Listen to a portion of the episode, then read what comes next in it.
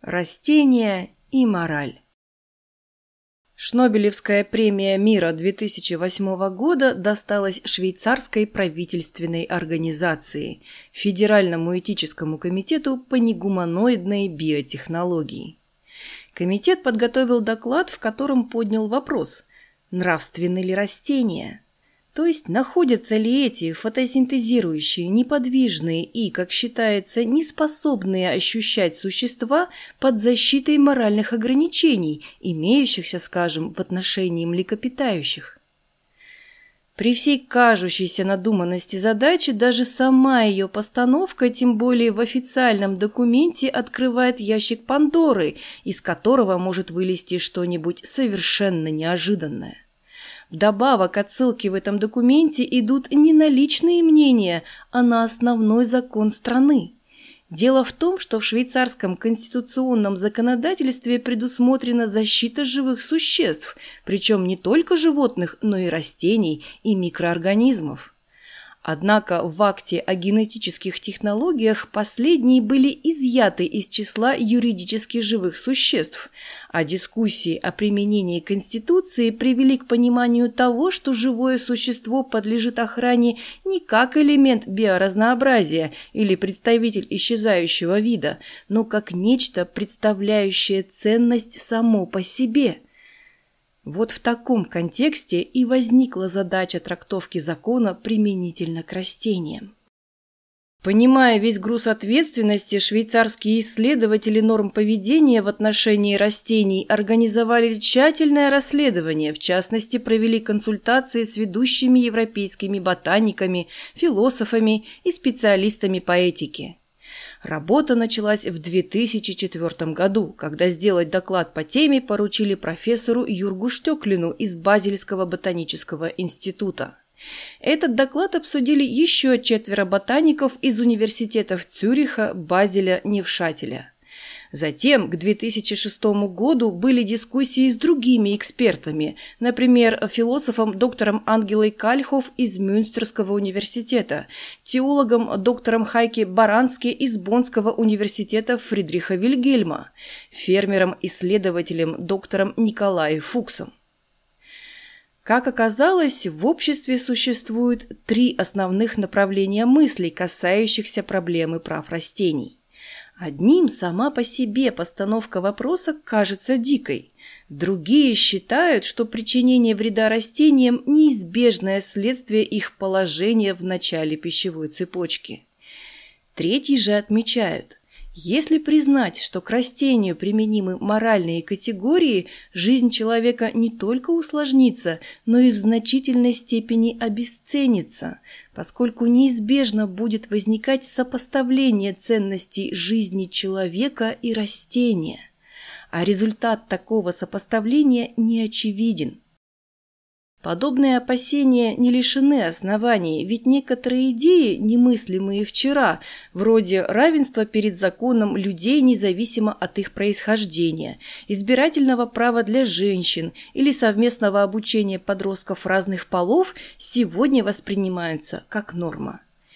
И лишь ничтожное меньшинство опрошенных полагает, что и у растений есть права. Сознавая, какие трудности вызовет попытка разобраться с этими правами, исследователи решили применить последовательные логические построения. Для начала они стали выяснять, кто, собственно, относится к категории моральных объектов, то есть объектов, на которые распространяются принципы морали. Тут возможны четыре подхода. Первый – теоцентризм – Коль скоро все живое создано Богом, каждое существо имеет неприходящую ценность и является объектом морали. При рациоцентризме право на мораль признается за живым существом, если на то есть причины. При патоцентризме живое существо может считаться объектом морали, если оно может различать добро и зло хотя бы по отношению к себе – при биоцентризме все живые существа – объекты морали в силу того, что они живые. Именно последнее направление было признано большинством участников дискуссии как верное. Второй вопрос. А что есть вред для живого существа? Здесь есть две позиции. Первая. Нанести вред можно только такому существу, которое способно ощущать то или иное действие как вредное. Тому, у кого есть некие осознаваемые собственные интересы. Альтернативное мнение. Вред можно нанести и такому существу, которое не ощущает вреда. И опять к этому последнему мнению склонилось большинство участников дискуссий, которая, следовательно, зашла в тупик. Растения оказались такими же объектами морали, как люди, и, стало быть, обладают аналогичными правами на жизнь. Если мы согласимся с этим, то не сможем ни дерево срубить, ни морковку съесть. Такие действия окажутся аморальными. Поэтому далее была рассмотрена идея патоцентризма, причем главные сомнения вызывала способность растения различать добро и зло.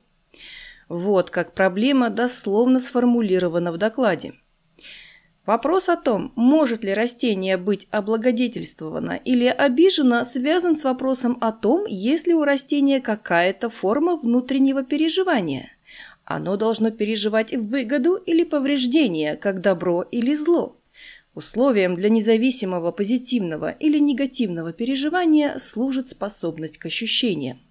Организм, который соответствует приведенным критериям, имеет собственные интересы. Иными словами, если растение не ощущает собственного интереса в том, чтобы жить целым и невредимым, то оно не становится объектом морали. Но точно ли у них нет собственных интересов? Точно ли они так лишены ощущений, как кажется? Вопрос сложный. Вот одно из рассуждений на эту тему, принадлежащее упомянутому ботанику Юргу Штеклину. Относительно животных мы уверены, что они обладают ощущениями, что у них есть внутренние переживания, которые связаны с некой формой сознания. Именно на этом мнении основан акт о защите животных от жестокого обращения. А есть ли похожие ощущения у растений? Если присмотреться к ним, то окажется, что на клеточном уровне между ними и животными нет фундаментального различия. Лишенные способности передвигаться, растения отнюдь не пассивны. Они могут взаимодействовать с окружающей средой, менять свое поведение, например, скорость развития, проявляют значительную гибкость приспособления к обстоятельствам. У растений есть развитая гормональная система для общения с внешним миром. Растения реагируют на прикосновения, различными способами борются с фитофагами – но ощущают ли они все это, или же демонстрируют лишь некие реакции на внешние раздражители? С одной стороны, предполагается, что для ощущений необходимо наличие нервной системы, а она, очевидно, у растений отсутствует. Но с другой стороны, в силу неполноты нашего знания, мы не можем утверждать, что не существует каких-то других механизмов, которыми растение могло бы осознавать, что ему сделали добро или причинили вред. Так возник новый логический тупик. Не решив вопрос о способности растений ощущать внешний мир, их не следует исключать из числа объектов морали. Но для решения вопроса знаний не хватает. Большинство участников нашло приемлемым следующий выход. Вероятность того, что растения способны к ощущениям, гораздо больше, чем вероятность встретить такую способность, скажем, у камней. Поэтому нельзя гарантированно исключить растения из числа объектов морали. Но и включать их непросто, ведь растения удается разделить на части, причем некоторые из них способны порождать при этом новые растения. Сломав растение, мы можем его погубить, а можем расчеренковать. Многие ягоды и фрукты должны быть съедены животными, чтобы содержащиеся в них семена приобрели всхожесть. Листья должны опадать и гнить в почве, восстанавливая ее плодородность. Что тогда есть объект морали? Получается, что сорвать спелое яблоко, съесть его и отшвырнуть огрызок подальше – поступок моральный – а сорвать листик и забрать его в гербарий – аморальный. Или наоборот, сорвать листик почти то же самое, что у человека срезать волос, а съесть яблоко аморально, если разжуешь семечко. Подобные трудности не испугали организаторов исследования, и они, решив, что на нынешнем уровне знания мы вынуждены признать растения объектами морали, попытались сделать следующий шаг – определить, в каких отношениях те находятся с другими такими объектами – животными и людьми. Тут есть два подхода. Один – признать равенство всех юридических живых существ, второй – проявить остаточный антропоцентризм и постулировать, что, конечно, все объекты морали равны, но люди всех равнее, а животные более равны, чем растения. Преодолеть такую дискриминацию растений многим участникам дискуссии все-таки не удалось. Пусть меньшинство, но немалое, сошлось во мнении, моральные ограничения в отношении растений должны быть менее жесткими, чем в отношении животных и тем более людей. Из этих соображений последовали выводы, которые, возможно, станут рекомендациями для законодателей. Правда, за прошедшее время законодательных инициатив по правам растений не последовало. Вот некоторые из предлагаемых новаций. Прежде всего, вред, причиненный растению без рациональной причины по прихоти, следует считать поступком аморальным. К тому, кто накосил сено для скотины, претензий нет, а вот тот, кто сшибает цветки с придорожных растений, заслуживает осуждения. Использование растений как целых популяций, так и отдельных экземпляров для человеческих нужд требует морального оправдания. Многие об этом и так догадываются, но выводы делают не всегда верные. Например, на одном из форумов, посвященном колодному пчеловодству, автор этих строк увидел такой пост. Ну вот, нашла я в лесу достаточно толстое для изготовления колоды дерево. Попросила у него прощения. Спилила. Этот способ совсем не годится, поскольку валить живое огромное дерево для своих прихотей аморально, и никакими «прости меня, так уж вышло» тут не обойтись. Для изготовления колоды оно не пойдет. Придется несколько лет сушить древесину, прежде чем поселять пчел. Морально же найти давно погибшее дерево и освободить его от присутствия жизненное пространство для новых всходов. Тогда извиняться придется разве что перед грибами, это их лишили пищи. Владение растением не может быть абсолютным, его нельзя использовать так, как хочет человек без всяких ограничений. Этот интереснейший пункт ведет к множеству последствий. Вот скажем, морально ли прививка растений, когда подвой лишается всего и вынужден своими корнями питать какого-то пришельца? А обрезка – это морально или должно быть запрещено как причинение нестерпимого страдания? Защитники животных ведь добились запрета на отрубание хвостов и обрезание ушей у некоторых пород собак, например, у эрдельтельеров или доберманов. Пусть эта операция улучшала экстерьер, зато теперь собаке не больно. Обрезка растений тоже улучшает их экстерьер, а иногда делает здоровее, позволяет отрастить больше листьев и повышает эффективность фотосинтеза. Но все же, все же... Создание бонсай вообще оказывается за гранью представимого, как компрочекосы у Виктора Гюго, выращивающие из детей уродцев на потеху публики. Генетическая модификация растений морально оправдана при условии, что она не нарушает права растения на размножение и их способность к приспособлению.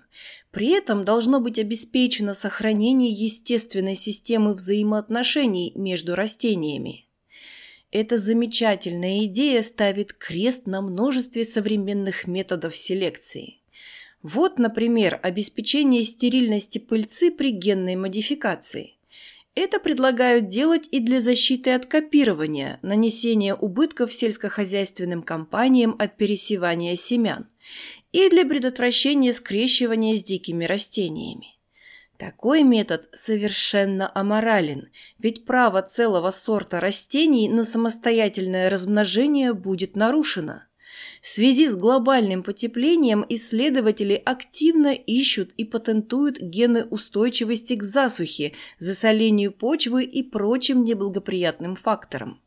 В перспективе эти гены будут применять для модификации и получения устойчивых сортов.